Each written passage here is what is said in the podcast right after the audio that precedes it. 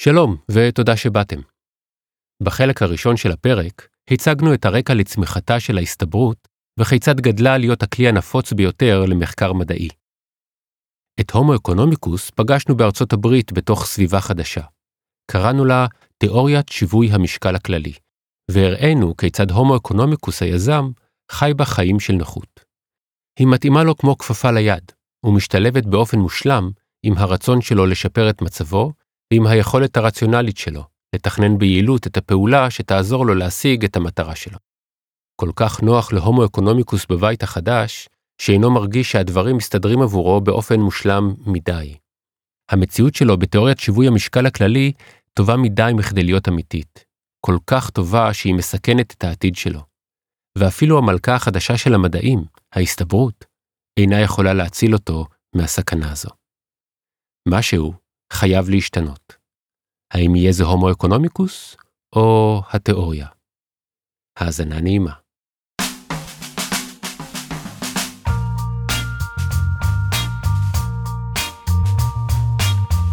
תולדות המין הכלכלי, פרק חמישי, עד התהום, עד הקצה, חלק ב'.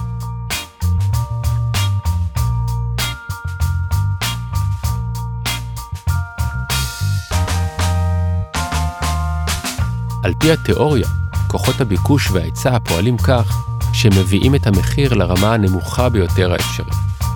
כל עוד היצרנים יכולים ליהנות מרווח עודף, משמע למכור את המוצר במחיר גבוה מהמחיר שעלה להם לייצר אותו, יהיו עוד יצרנים שיזהו את הפוטנציאל העסקי, שיסתפקו ברווח קטן יותר, ויצטרפו למייצרים. כמו שנאמר, הרווח קורא ליצרן, ויצרן, כשקוראים לו, בא. וכך, כל עוד קיים רווח מייצור או ממכירה של מוצר, כל עוד המחיר בו נמכר המוצר גבוה ולו במעט מהמחיר של הייצור שלו, יצטרפו עוד יצרנים, יעלו את הכמות המוצעת בשוק, עד שהמחיר בו יימכר המוצר, יהיה שווה למחיר עלות הייצור שלו. מחיר כזה, לפי תיאוריית שיווי המשקל הכללי, הוא המחיר הנמוך ביותר בו יסכים היצרן למכור, משום שמחיר נמוך ממנו יביא לו הפסדים. כן, בדיוק מה ששמעתם. על פי התיאוריה הפופולרית ביותר בקרב הכלכלנים, מחיר שיווי המשקל יתקבל כאשר מחיר המוצר בשוק שווה למחיר העלות של המוצר, והרווח של היצרן ממנו הוא אפס. על אף שהתיאוריה יפה ומצודדת כמו בגדיו החדשים של המלך, היא אינה מצליחה להסתיר פגם מהותי אחד, והוא שהתיאוריה מתארת מצב שהומו אקונומיקוס לעולם לא ייתן לו להתקיים במציאות. אין יצרן בעולם שיהיה מוכן להשקיע בייצור מוצר, כדי שבסופו של יום הוא לא ירוויח ממנו כלום. הרי מה שמניע את האדם הכלכלי הוא חוסר הנחת שלו, הוא הרצון לשפר את מצבו. ואם התחרות בשוק, תחרות שאמורה לבטא את הפעולות שיזמים פועלים כדי להרוויח, אם התחרות הזו מסתיימת בשיווי משקל שבו אין רווח, אז יש לנו בעיה. מה הטעם במערכת של חוקים וכוחות ידועים היטב, שאפשר לחשב ולצפות אותה מראש, אם היא מובילה אותנו למסקנה שסותרת את טבעו היזמי של האדם? כיצד היא יכולה לעזור לנו להבין את המציאות? אם כל השינויים בשוק היו מתרחשים על פי חוקים אוניברסליים קבועים, ניתן היה לחזות אותם עוד לפני שהתקיימו. הם לא היו משבשים את חלוקת הערך בין יצרנים וצרכנים, ולא היינו רואים רווחים או הפסדים. התכונה העיקרית של תחרות, תכונה ידועה וניכרת לעין, היא הנטייה לבטל רווחים או הפסדים, ולהביא לכך שערכם של מוצרים כלכליים יהיה שווה לעלות שלהם. את הדברים האלה כותב הכלכלן האמריקאי פרנק נייט בשנת 1921. נייט אינו מתנגד לתיאוריה של שיווי המשקל הכלכלי, אבל הוא גם מזהה בעייתיות באופן שבו היא מנסה להסביר את הפעילות של הומו אקונומיקוס. שהרי אם היזם פועל כדי לשפר את מצבו, ובסופו של דבר הפעולה לא מביאה לו רווח, מה הטעם בפעולה? ובמיוחד כאשר הטענה של מיזס הייתה שעצם הפעולה של הומו אקונומיקוס היא-היא ההוכחה לכך שהוא רוצה לשפר את מצבו. משהו בשילוב של התיאוריה החדשה עם דמותו של הומו אקונומיקוס לא עובד כמו שצריך. התיאור המדעי של המציאות לא מתאים למציאות אותה הוא מנסה לתאר.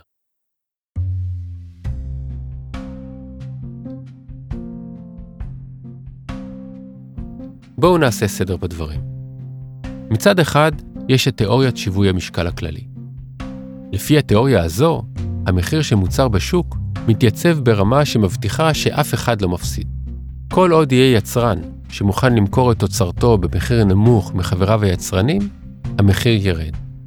הוא ירד עד לרמת מחיר שלמטה ממנה לא ישתלם לאף יצרן לייצר. במילים אחרות, המחיר ירד לרמה כזו שתכסה על הוצאות הייצור, אבל גם לא תוסיף עליהן. מצד שני, יש את הומו אקונומיקוס היזם. הוא פועל בתוך המערכת הזו, והתיאוריה אמורה לתאר את התוצאות של הפעולה שלו. הומו אקונומיקוס שואף תמיד לשפר את מצבו, ולשם כך הוא מחליף את מה שהוא זקוק לו פחות, תמורת דבר מה אחר שהוא זקוק לו יותר. את ההחלטות שלו הוא מקבל באמצעות המידע שמועבר על ידי מחירים. המחירים מבטאים את הסכום שאחרים מוכנים לשלם, או לקבל, וכך היזם יכול לקבל את ההחלטה שמתאימה לו ביותר. כאשר משלבים את שני העקרונות הללו יחד, את תיאוריית שיווי המשקל הכללי ואת התכונה של הומו אקונומיקוס לחשב את הפעילות שלו לפי מחירים, אנחנו מגיעים למסקנה המוזרה שהומו אקונומיקוס פועל כדי לשפר את מצבו על ידי כך שהרווח שלו מהפעולה יהיה אפס. לא צריך להיות כלכלן כדי לראות שתמונת העולם הזו אינה הגיונית ואינה מציאותית. תיאוריה אמורה לעזור לנו להבין את המציאות. ואיך אפשר להבין את המציאות אם התיאוריה פועלת לפי עקרונות שמנוגדים כל כך למציאות?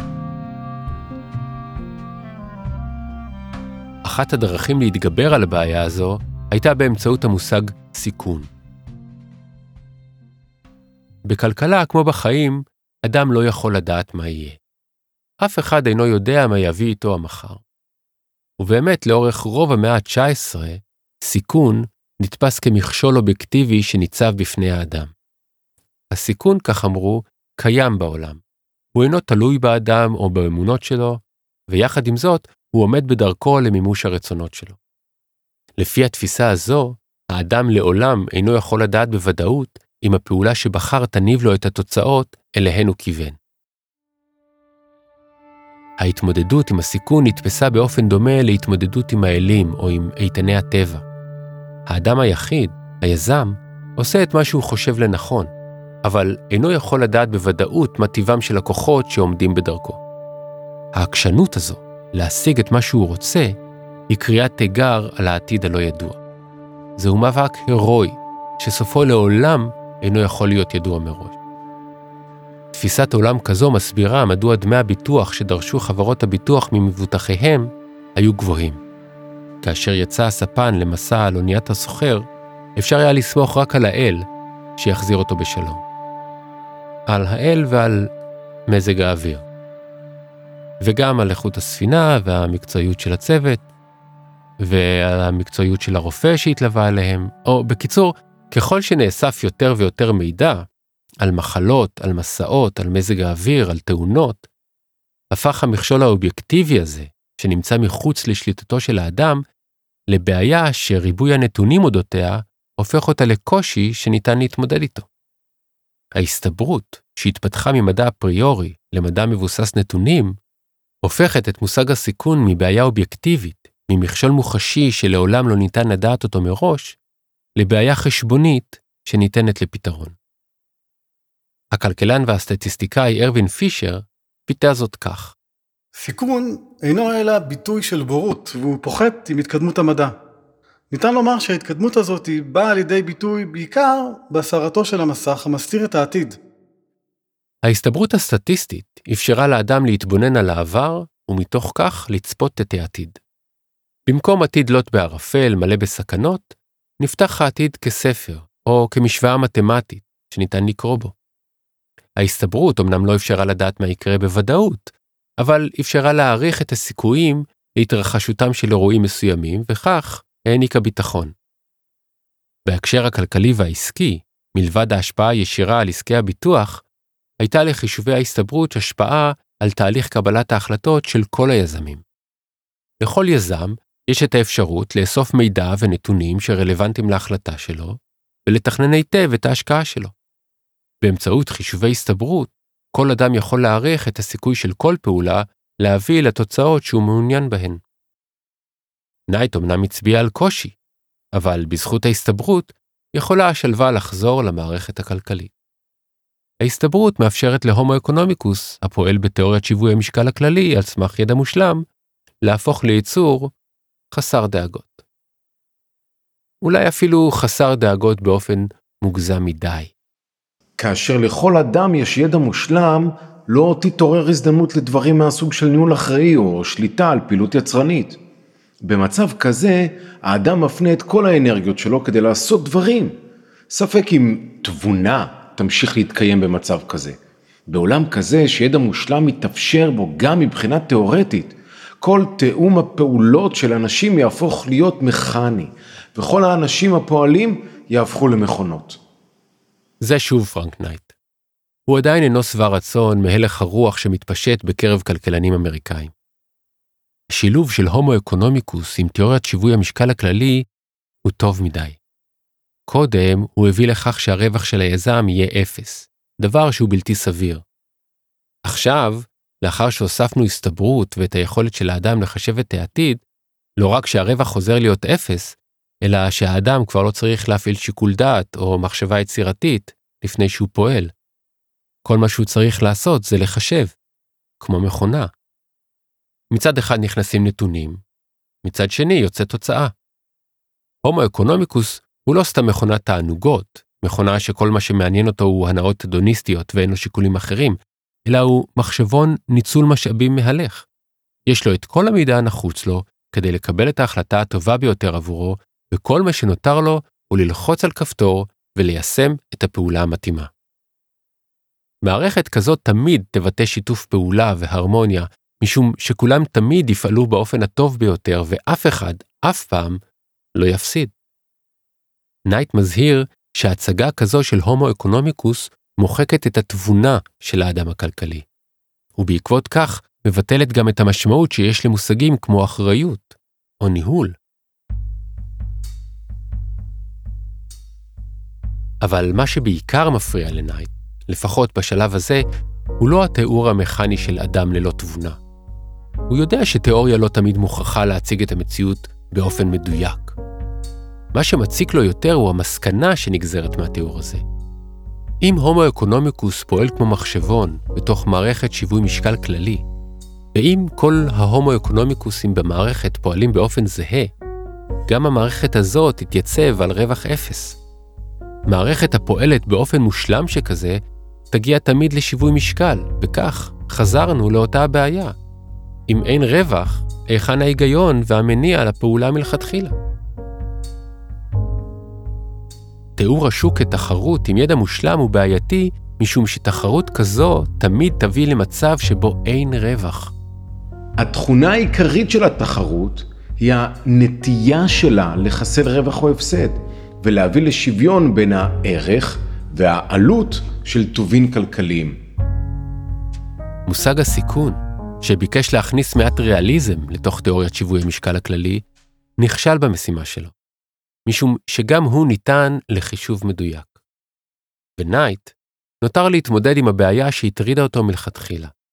כיצד אפשר לגשר על הפער בין המציאות של הפעילות הכלכלית, בה פועלים יזמים שנהנים מרווחים, לפעמים אפילו אסטרונומיים, והתיאוריה הכלכלית לפיה האדם הכלכלי פועל ללא לאות כדי להגיע לרווח אפס.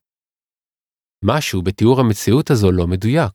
ישנו כשל באופן שבו אנחנו מתארים את האדם או את הסביבה שבה הוא פועל.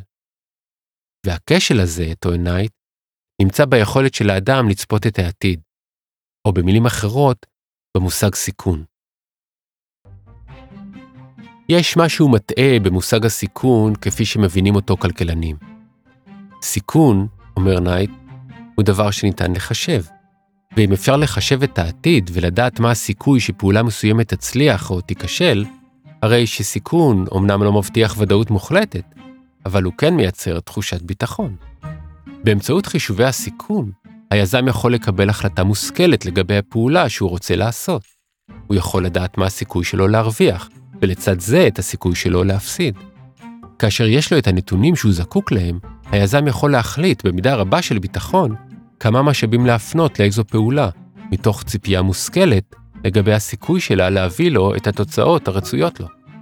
זה כמובן נהדר, אבל היזם הוא לא פועל היזם שלנו, הוא גם הומו אקונומיקוס, ולכן כולם לא מפסידים. ואם כל ההומו אקונומיקוסים לא מפסידים, זאת אומרת שגם אף אחד לא באמת מרוויח, ואם אף אחד לא מרוויח, לא ברור מה מניע כל אחד מהם לפעולה, שהרי המניע לפעולה הוא הרצון שלהם לשפר את מצבם. התיאור התאורטי הזה הוא תיאור של מכונות הפועלות מתוך אינרציה, לא של בני אדם רציונליים שפועלים כדי להשיג מטרה. מה ששגוי בתיאור הזה, טוען נייט, הוא הטענה שליזם יש תמיד את כל הידע שהוא זקוק לו כדי לקבל את ההחלטה שלו. סיכון, כך הוא ממשיך, מתקיים רק במקרים בודדים, בהם מה שקרה בעבר יכול לומר לנו במידה רבה של דיוק מה עומד לקרות. אבל מרבית המקרים עמם מתמודדים בני האדם אינם כאלה. עבור רוב המקרים, כל מקרה הוא ייחודי, וגם אם יש לו מאפיינים משותפים עם מקרים דומים בעבר, יש לו מספיק מאפיינים המייחדים אותו ומותירים מקום לאי-ודאות.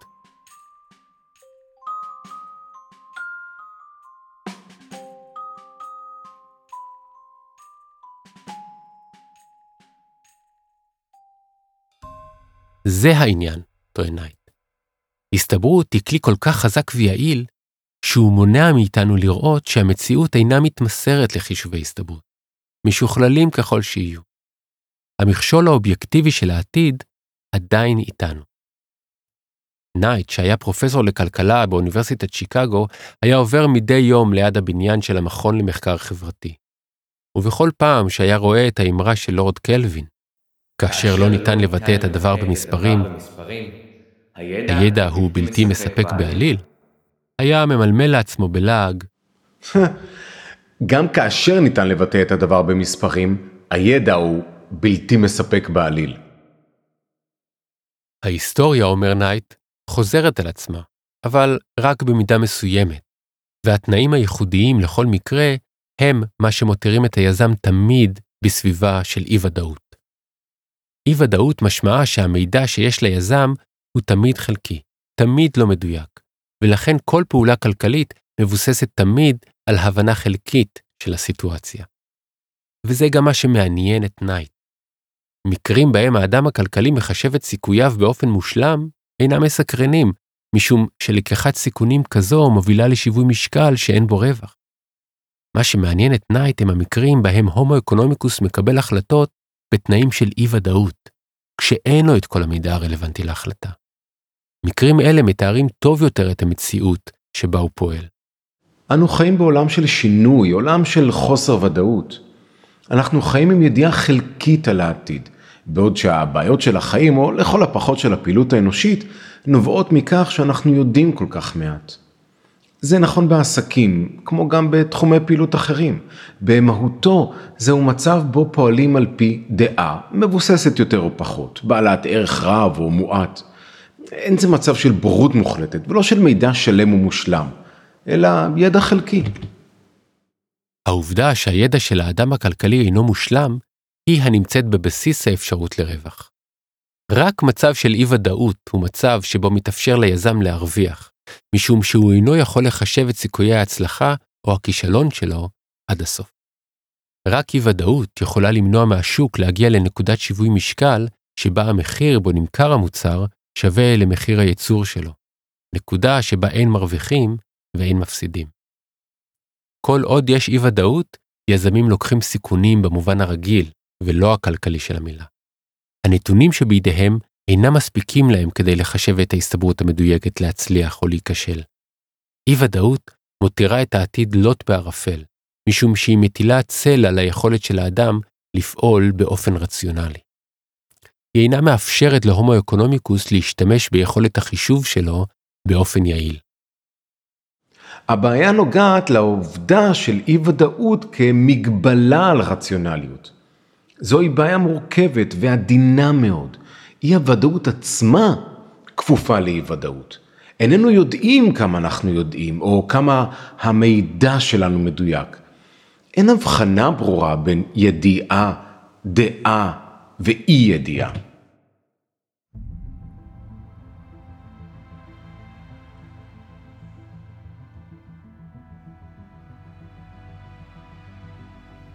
היזם נותר חסר אונים מול חומת האי-ודאות. רציונליות אינה יכולה לבוא לידי ביטוי בסביבה שכזו.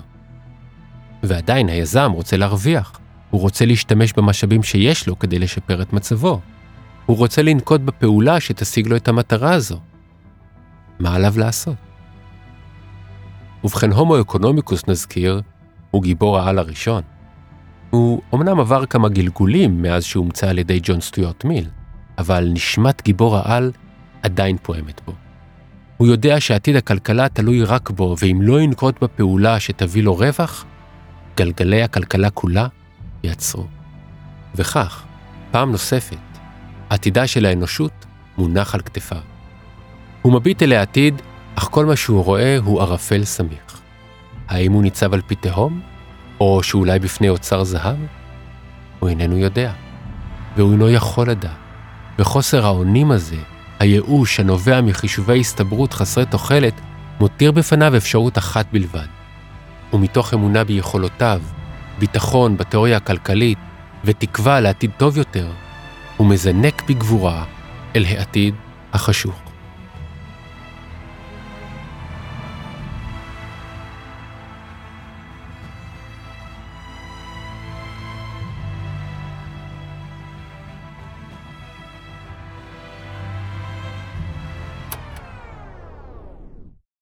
או שלא.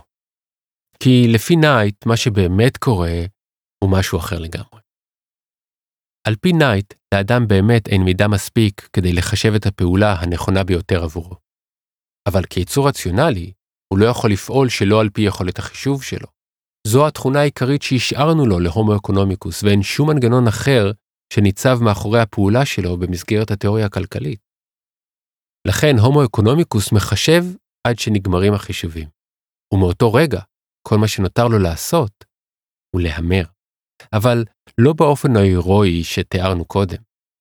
הומו אקונומיקוס כמכונת חישוב אינו בנוי לבצע קפיצות אמונה שכאלו. לא. הומו אקונומיקוס יחשב ויחשב ויחשב עד שיגמר הזמן והוא יצטרך לקבל החלטה ואז הוא יבחר בפעולה אחת. הוא פשוט יהמר. כן, מסתבר שהומו אקונומיקוס שלנו הוא לא מכונת חישוב משוכללת ויעילה כמו שחשבנו. הוא בסך הכל מכונת מזל. האדם הכלכלי אינו מתחרה, אינו מתמקח ואינו משתף פעולה. הוא מתייחס אל בני האדם האחרים כאילו היו מכונות מזל.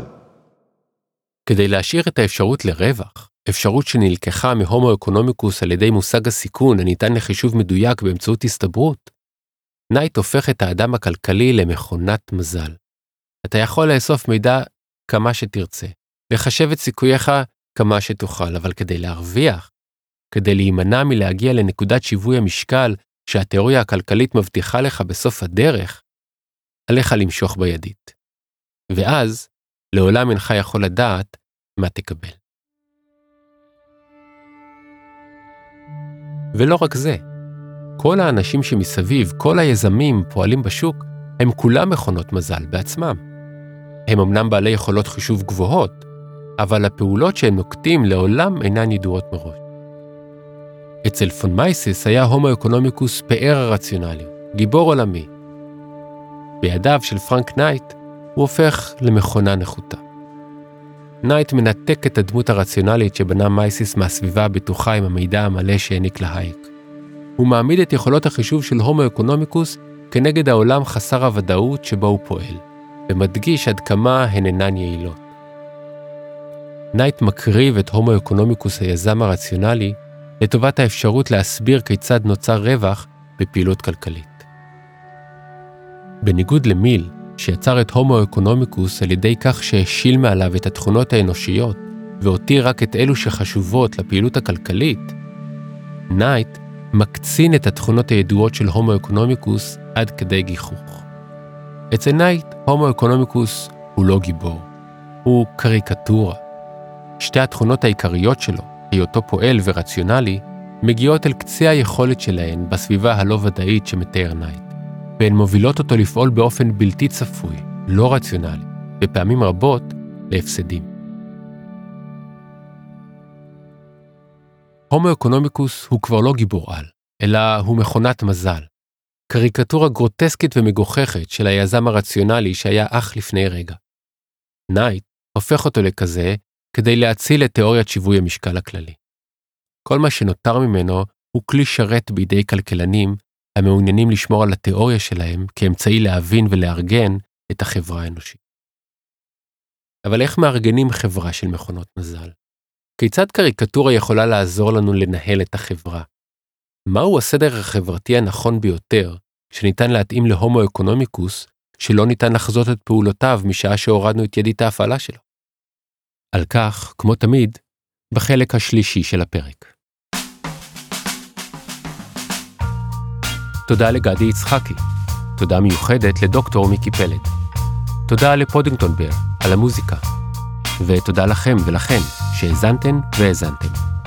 אתם מוזמנות ומוזמנים לעקוב אחר דף הפייסבוק של התוכנית, לשאול, להעיר, לבקש ולמצוא כישורים והפתעות מעניינות נוספות שלא היה להם מקום כאן. להשתמע.